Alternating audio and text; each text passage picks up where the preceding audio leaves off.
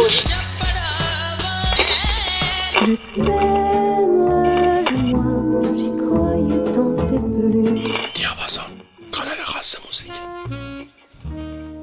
سلام شنونده های عزیز. امشب چهارشنبه 11 دی ماه 1398 برنامه شماره 139 دیاپازون. من حسام شریفی هستم. صدای منو از تهران استدیو بل میشنوید. امشب در زمستان زیبا برگشتیم پیش شما تا باز هم نغمه های دلبرانه ستاره درخشان موسیقی اسکاندیناوی سیگیرون برنهافت اوسا رو بشنویم. بریم قطعه بشنویم تا شب ستاره بارونمون رو شروع کنیم. قطعی به اسم اتفارول یا خداحافظی از سال 1951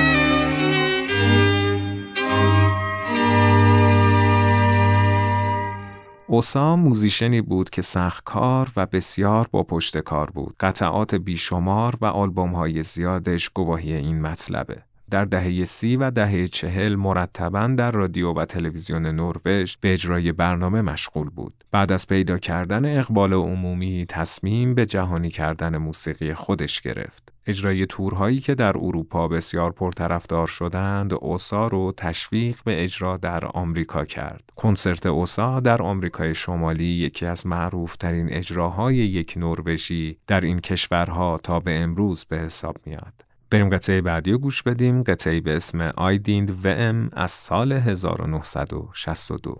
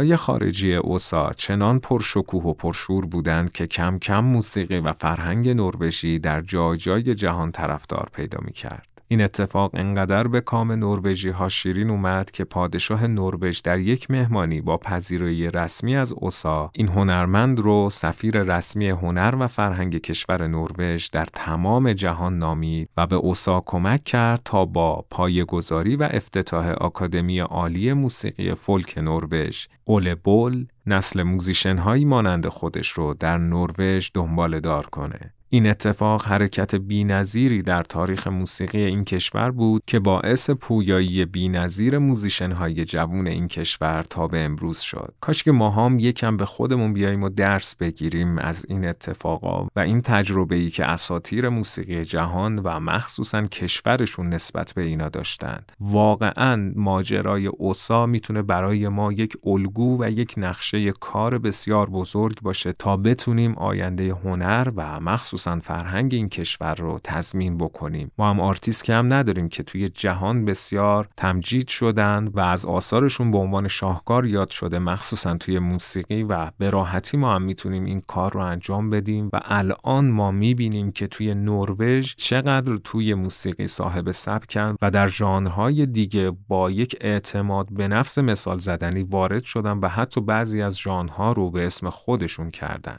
بریم قطعه بعدی رو گوش بدیم که اگه بخوایم در مورد این چیزا حرف بزنیم حالا حالا حرف داریم. بریم قطعه تروند پولز از سال 1973 رو بشنویم.